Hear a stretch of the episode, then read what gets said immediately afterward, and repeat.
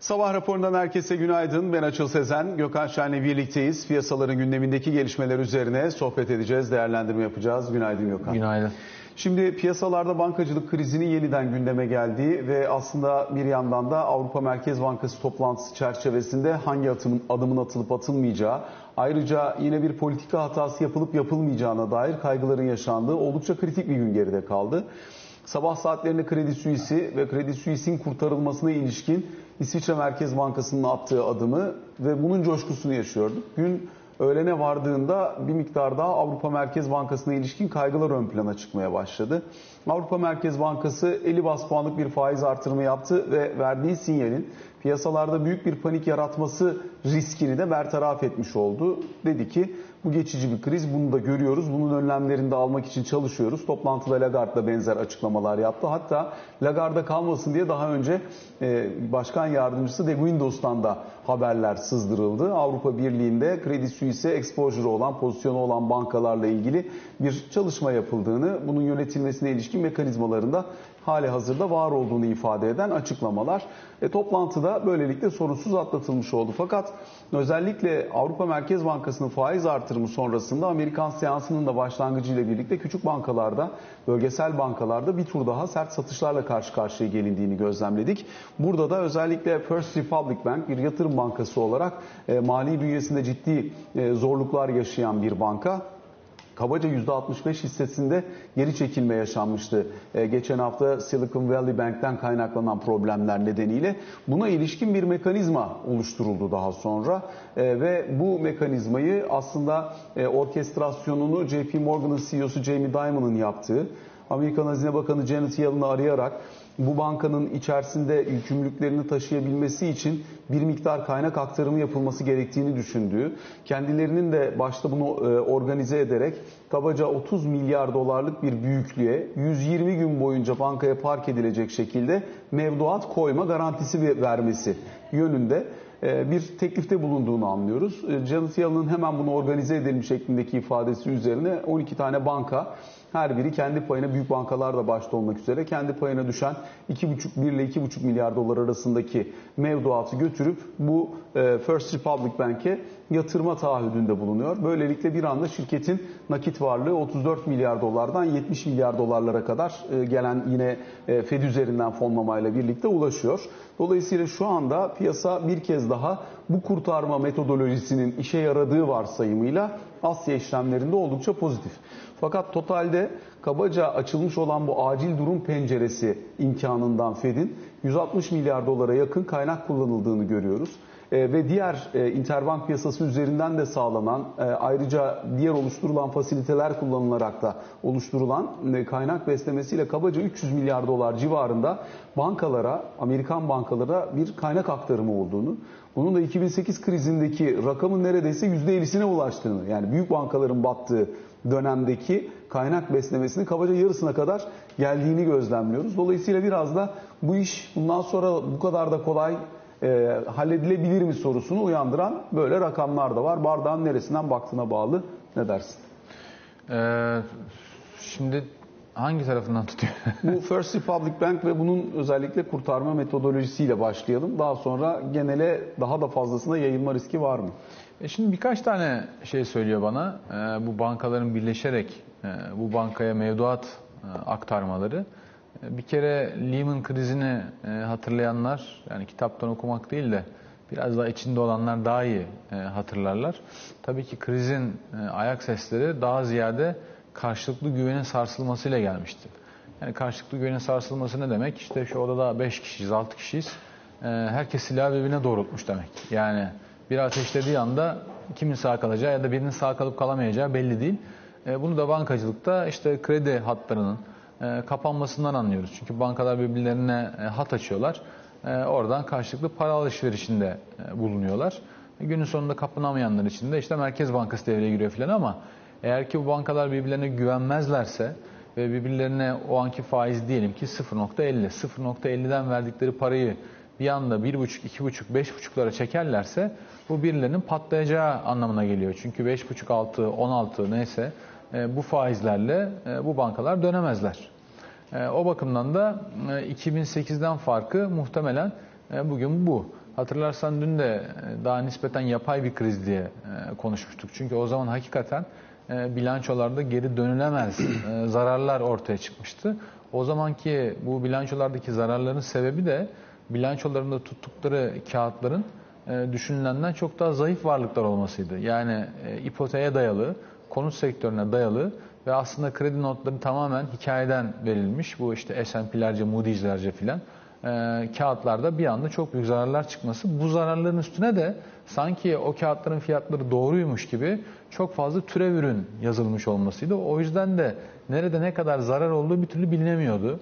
İşte bir gün bir banka çıkıyordu, ertesi gün bir fon patlıyordu, ertesi gün işte bir sigorta şirketi patlıyordu filan. Yani o kriz öyleydi. Şimdi işte JP Morgan'ların vesaire böyle inanarak e, bu bankaya bir hat açmaları ve işte mevduat koyuyor olmaları aslında sistemin kalanına ilişkin çok büyük bir e, endişe taşımadıklarını göstermesi bakımından bence çok önemli. Bir şey daha ekleyelim mi? Yani mesela 300 milyar dolar para çekilişi ve aslında vade konusunda yapılan düzenlemelerle giden para bu işte 2008'in yarısı falan diyoruz ama o zaman tabii Fed'in bilançosu 880 milyar dolardı. Dolayısıyla 880 milyar dolar Fed bilançosunun yanında 600 milyar dolarlık bir maliyet ve fonlama ihtiyacı çıkmıştı. Dolayısıyla o dönem biraz da o yüzden zordu. Şimdi rakamlar evet gene onun yarısına ulaşmış olabilir falan ama 8-9 trilyon dolarlık bilançodan bahsediyoruz bu kez de. E tabi 15 sene geçti. Ee, Amerika'nın e, hazine kağıdı piyasası ve sistemdeki rezerv tutma zorunluluğu e, çok farklı yerlere geldi. O bakımdan e, sayıları karşılaştırmak doğru olmayacaktır. Bir de finansal krizden sonra sistem likiditesi, e, banka karşılıkları, serbest karşılıkları, aşkın karşılıklar ve işte Amerikan Merkez Bankası'nın bilanço büyüklükleri e, artık tamamıyla temelli değişti. Yani bugün Amerikan Merkez Bankası bir QT yani parasal miktarsal sıkılaştırma yaparak bilançosunu küçültüyor ama e, muhtemelen hiçbir zaman işte 2 trilyon 3 trilyon dolarları bir daha gelmeyecek. Yani en azından öngörülebilir bir vadede. Belki işte düşebilse hayat istediği gibi aksa filan belki 6 trilyona işte bundan 10 yıl sonra belki 5 trilyona düşecek ama o zamanlar da ihtiyaç artacağı için yani bir daha biz oraları görmeyeceğiz. Dolayısıyla böyle farklar var. Bir de işte tam parasal sıklaşma yapıyordu. Şimdi 300 milyar dolar büyüdü. Bu parasal gevşeme midir, değil midir filan gibi biraz daha hani meleklerin cinsiyetine ilişkin tartışmalar da var. Yani bunlara bakmaz yani Merkez Bankası. Sonuçta orada birileri gidiyor yani. Onlara el uzatacaktır. O bakımdan ben dediğim gibi yani bu bankaların e, bu bankaya e, JP Morgan'ların filan para koymasını epeyce olumlu e, karşılıyorum. E, tabii bu SVB yani girişimlere para veren bankanın gitmesi çok ayrı bir olaydı. Yani faizler yükseliyor diye mutlaka bankalar batmaz. Zaten bankanın yaptığı şey bir vade arasındaki uyumsuzluğu tamir eder. Çünkü genellikle Türkiye mesela çok iyi örnektir. Mevduatlar kısa vadelidir. E, fakat istenilen krediler uzun vadelidir. Bu bir vade uyumsuzluğu yaratır. E, banka bunun için çeşitli şekillerde donatmıştır kendini. Zaten bankacılık sistemi çok e, ilerlemiştir. Regülasyonlar, günlük anlık takipler bakımından. O yüzden şeyler hep bilinir. Yani gün sonuna ne kadar zarar olabilir, şunlar artarsa bunlar nereye gelir filan gibi. Bunlar bilinir. O yüzden yani çok büyük bir sıkıntı olacağını ben zannetmiyorum. Ama bu arada şu var yani işte Önce Silvergate diye bir banka battı. Tamam işte ki kripto varlıklara yatırım yapıyordu. Peki o münhasır, kendi nevi şahsında münhasır bir e, banka. Arkasından SVB battı. İşte SVB zaten bu da fonları, girişimleri e, besleyen, onu oradaki mevduat çekilişinden kaynaklanan problem yaşayan bir bankaydı. Peki FDIC üzerinden bir formül ürettik, onu çözdük. E, bu arada bir tane Signature Bank, e, o da dijital varlıklara yatırım yapıyordu. Onu zaten hani öbür ilki gibi düşünmek lazım, Silvergate gibi. Dolayısıyla hani o da kendine özel bir banka. Peki onu da bir yere koyduk. E, Avrupa'da Credit Suisse çıktı. Aslında Credit Suisse uzun süredir problemliydi. O da nevi şahsına münhasır bir banka. E, First Republic Bank o da varlık yönetiyordu zaten. Bunda böyle bir formüle çözdük falan. Sürekli bir yerden böyle pıtırak gibi krizler çıkarsa bu yaratıcı formüllerin de bir sonu var yani. Evet, o, onu ona, görmek lazım herhalde. Sonra değilim yani böyle böyle hepsi gidecek diyorsun. Gidiyor yani. Şaka maka derken. Ya bu tabii e, faizlerin yükselmesinden kaynaklanıyor. Yani bu çok e, basit bir olay. Yine aynı e, mantıkla gidelim. Sen şimdi e, krediyi bugün verdin. Diyelim ki işte bir faizle verdin, iki faizle verdin. Fakat şimdi bunu yaparken sen diyelim ki 0.50 ile topluyorsun mevduatları.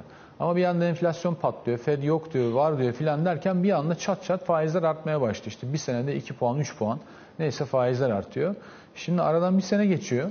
senin verdiğin krediler 1-1,5 puan civarında yüzmeye devam ediyor. Sen çünkü onları fonluyorsun. Fakat topladığın mevduatların maliyeti bir anda 3-3,5'lara gidiyor. Yani faizlerin artarken bankaların iki tarafını e, böyle zorladığını atlamayalım. Bir ikincisi de bankalar tabii bu topladıkları kaynakları sadece kredilere yatırmıyorlar.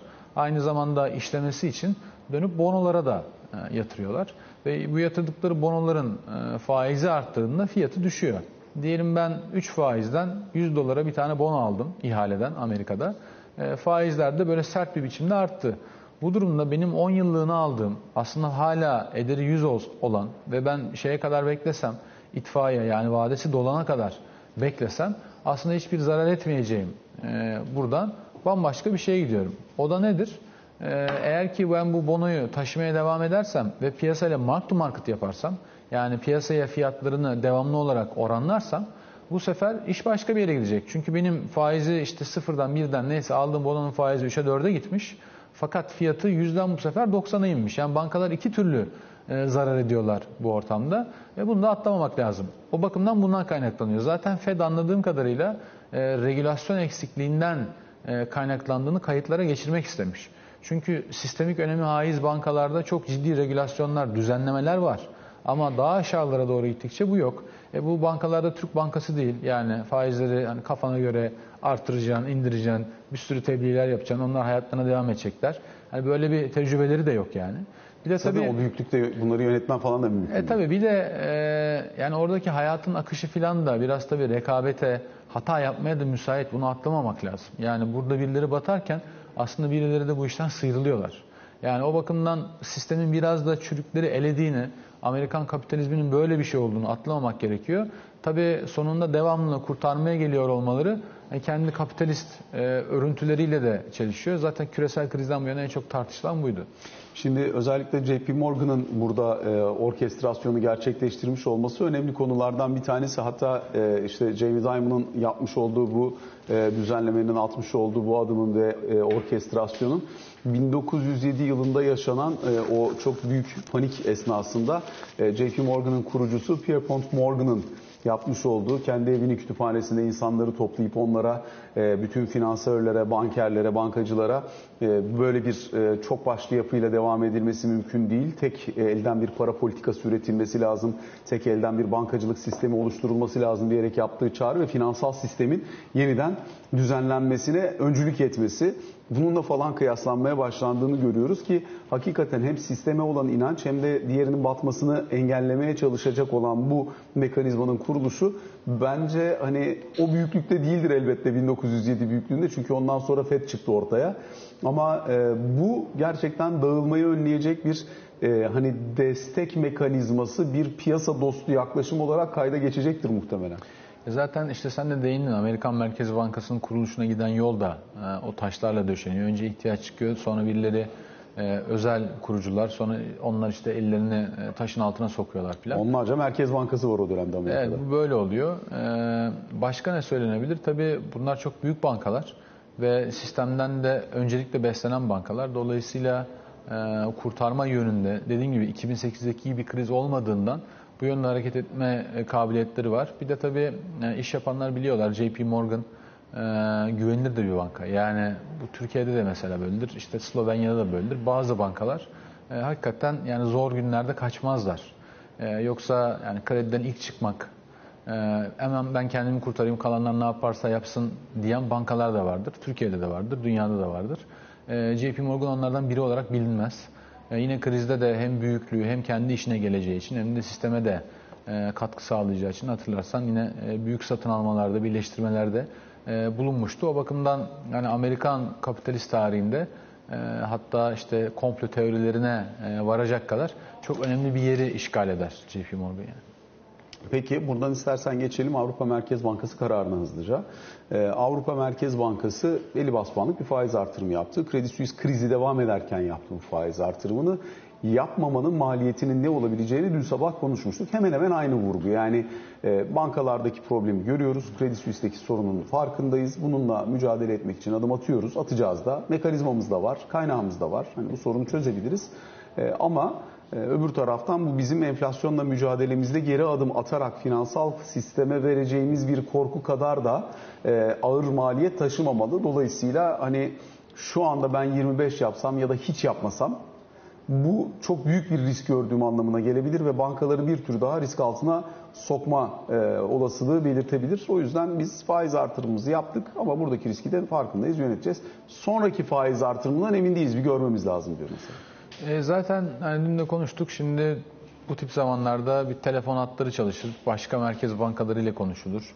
E, siyasetçilerle konuşulur. Regülatörlerle, bankalar birliği başkanları, e, varsa ilgili e, kurumlar ve bankalarında bizzat e, kendileriyle e, o merkez bankalarının çeşitli branşları görüşürler ve ortaya bir e, piyasa e, görüntüsü ortaya çıkar. Sonra bunu ortaya koyarlar. Sonra e, piyasanın diğer taraflarındaki olanı biteni piyasayı gözetlemekle sorumlu e, daire yine hem piyasadan kanıt toplayarak hem de fiyatları e, göstererek masaya getirir. Ve dolayısıyla alınabilecek e, kararlarda ya da alınmayacak kararlarda neler olabileceğini Merkez Bankası şöyle bir gözlemleme fırsatı bulur. Yani ilk adım bu.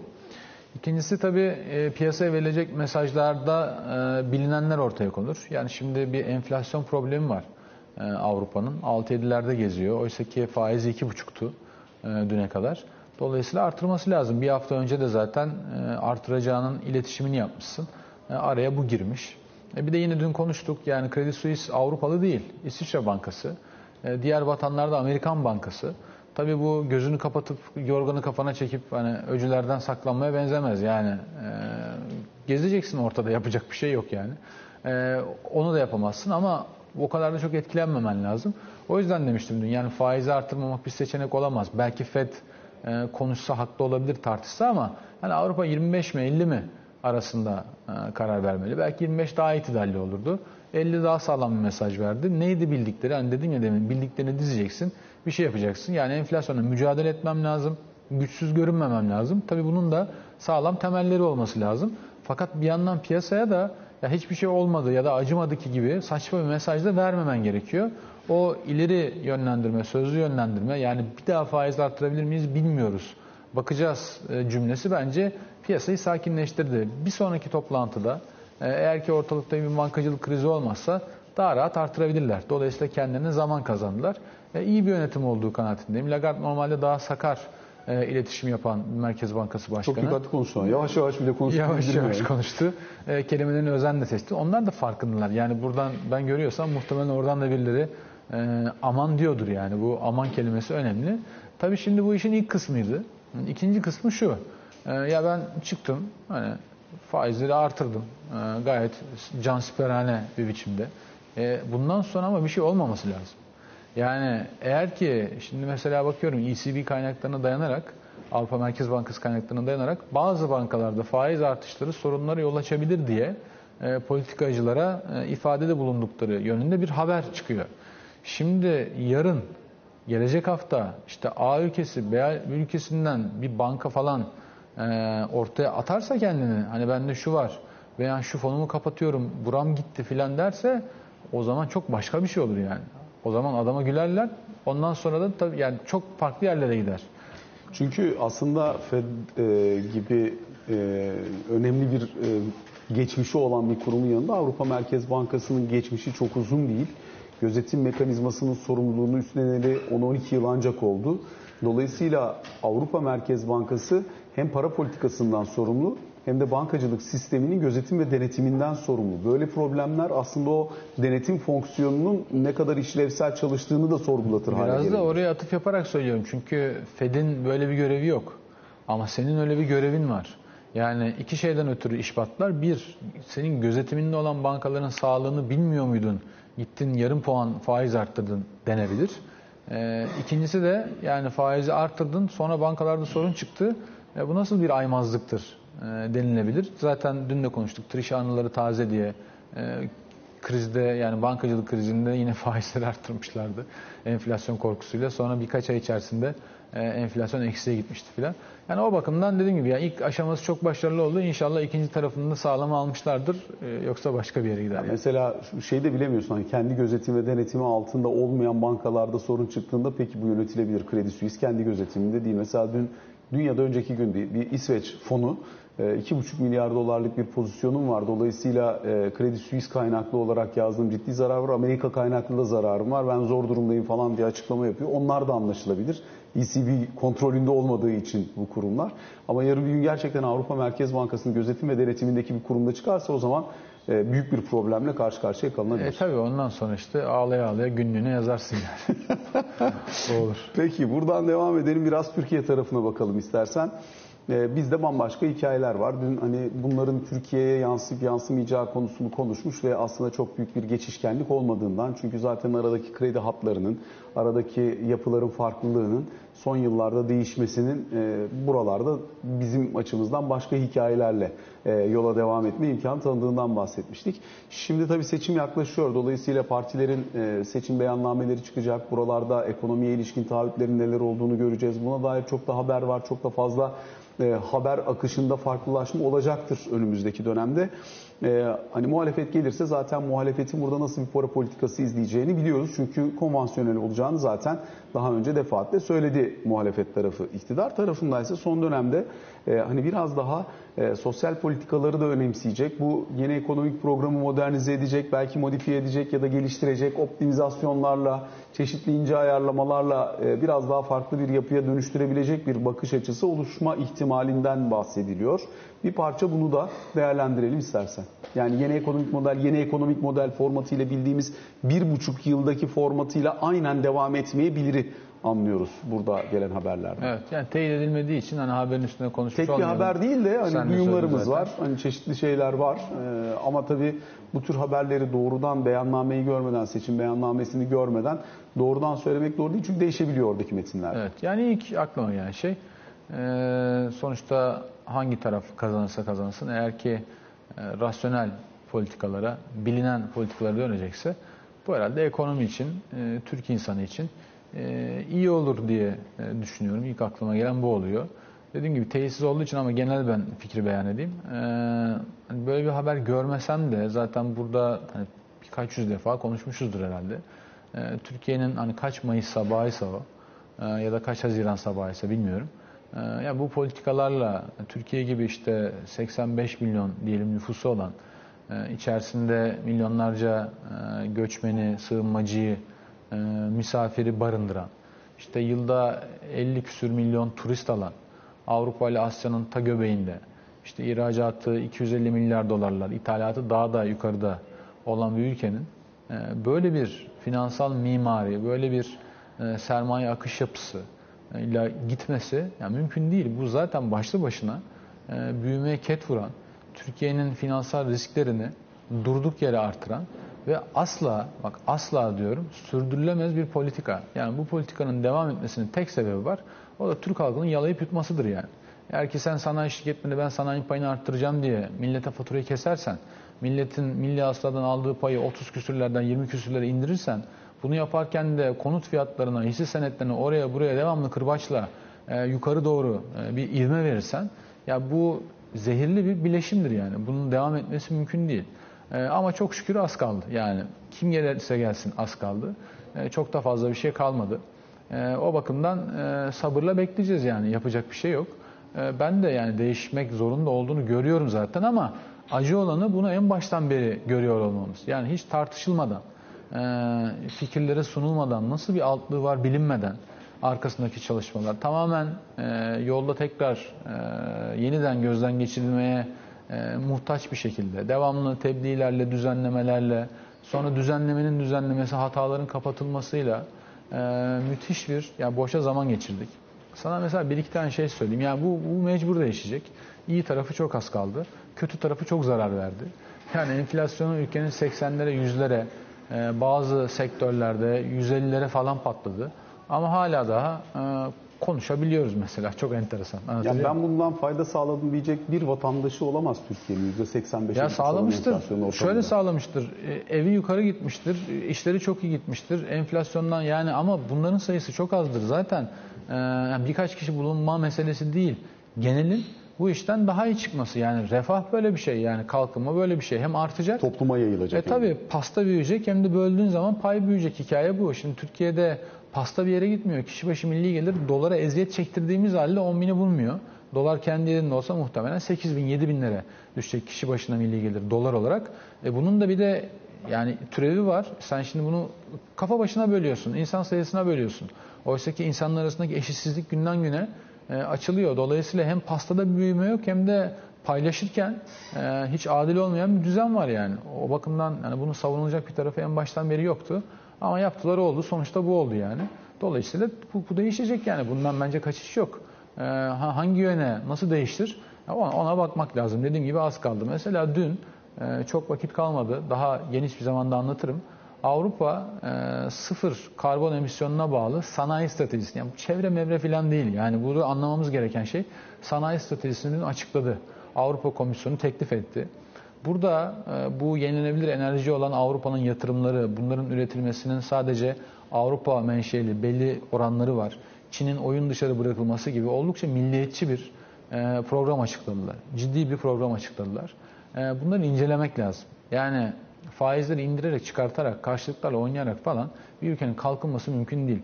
Buralarda bizim kafa patlatmamız lazım ve hep beraber patlatmamız lazım. Yani sen anlamazsın, sen çekil, ben en iyi bilirim filan öyle bir şey değil. Yani herkesin bu memleketin evladı olarak buralarda kafa patlatması, Türkiye'nin bu oyunla nerede yer alacağını görmesi gerekiyor. Bunun bir aynısını birkaç ay önce Biden yönetimi açıkladı. Yani müthiş ulusalcı ajandalar açıklanıyor. Sanayi politikaları anlamında söylüyorum. Türkiye'nin bunlarla baş etmesi lazım. İkincisi de bu e, şeylere girebilmek için, e, sıralara, sınıflara girebilmek için müthiş ticaret anlaşmaları imza ediliyor. Bunlar da yıllardır var. Türkiye buralarda da çok geride. Yani daha kendi köhne Avrupa Birliği ile olan e, gümrük birliği anlaşmasını yenileyemedi Türkiye.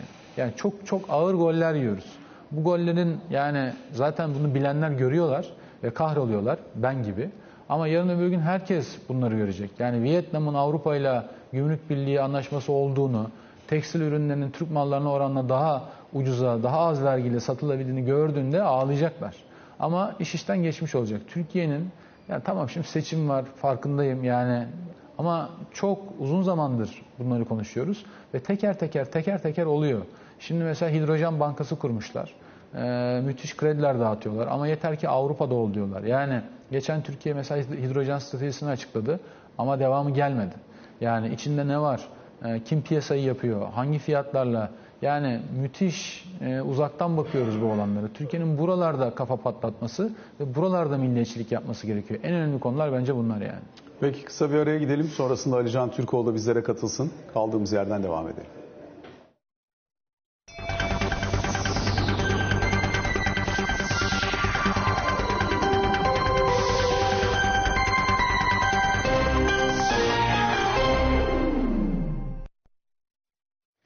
Sabah raporunun ikinci bölümüyle karşınızdayız. Alican Türkoğlu da bizlerle birlikte. Alican günaydın. Günaydın, günaydın. Bir taraftan seçimle ilgili gelişmelerin e, devam ettiğini, diğer taraftan uluslararası diplomasi tarafında e, yaşanan gelişmelerin de önemsi, e, önemini artırdığını gözlemliyoruz. Önce istersen yer kalmıyor bir hızlıca yurt dışı diplomasi, işte Rusya'da yapılan görüşme, yapılacak olan görüşme, bununla ilgili detay, tahıl koridoru ile ilgili süreç.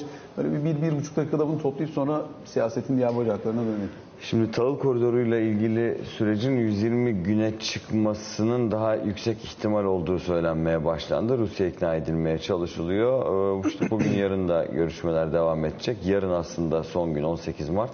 Dolayısıyla bugünkü görüşmeler neticesinde muhtemelen son açıklama yapılır ama 60 gün inadının kırılma ihtimalinin arttığı ifade ediliyor kaynaklar tarafından. Yani 120 güne uzatılmanın 120 güne çıkarılabileceği beklentisi daha yoğun şu anda.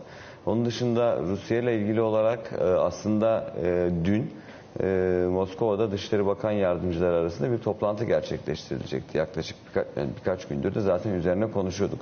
Dışişleri Bakanları toplantısı öncesi bir hazırlık toplantısı yapılacağıyla ilgili olarak ancak son anda bu görüşme iptal edildi. Eş zamanlı olarak Esad'ın da Putin'le bir görüşmesi vardı Rusya'da, Moskova'da.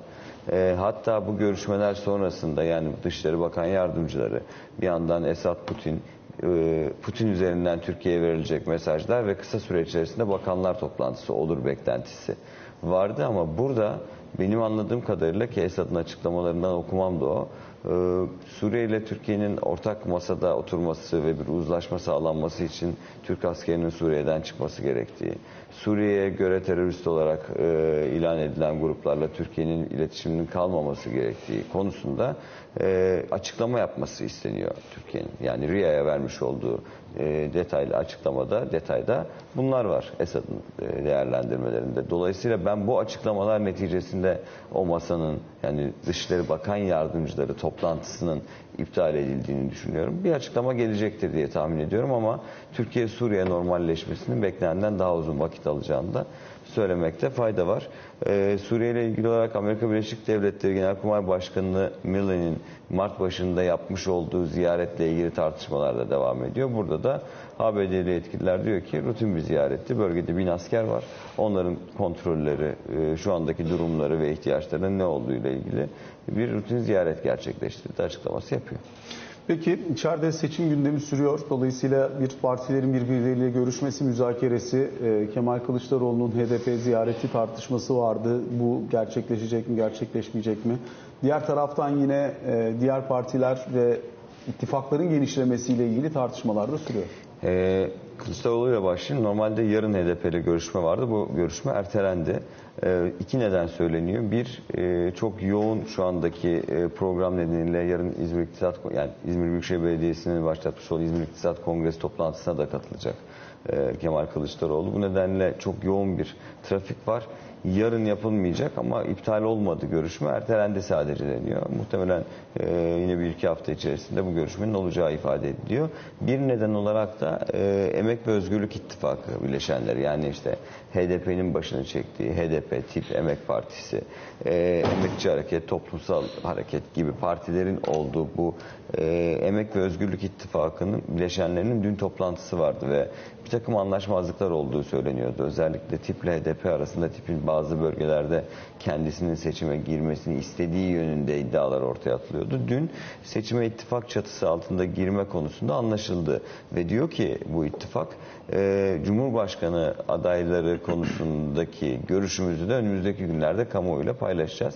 Muhtemelen bu birkaç gün içerisinde Cumhurbaşkanlığı konusunda da bir toplantı olacaktır. HDP de içinde dediğim gibi bu ittifakın ve onun üzerine yapılacak toplantı Kılıçdaroğlu görüşmesi sonrasında da resmi bir açıklama yapılacaktır diye tahminler yapılıyor. Birkaç gün içerisinde resmi açıklaması gelecektir ama HDP Kemal Kılıçdaroğlu toplantısının hangi güne ertelendiği ile ilgili olarak.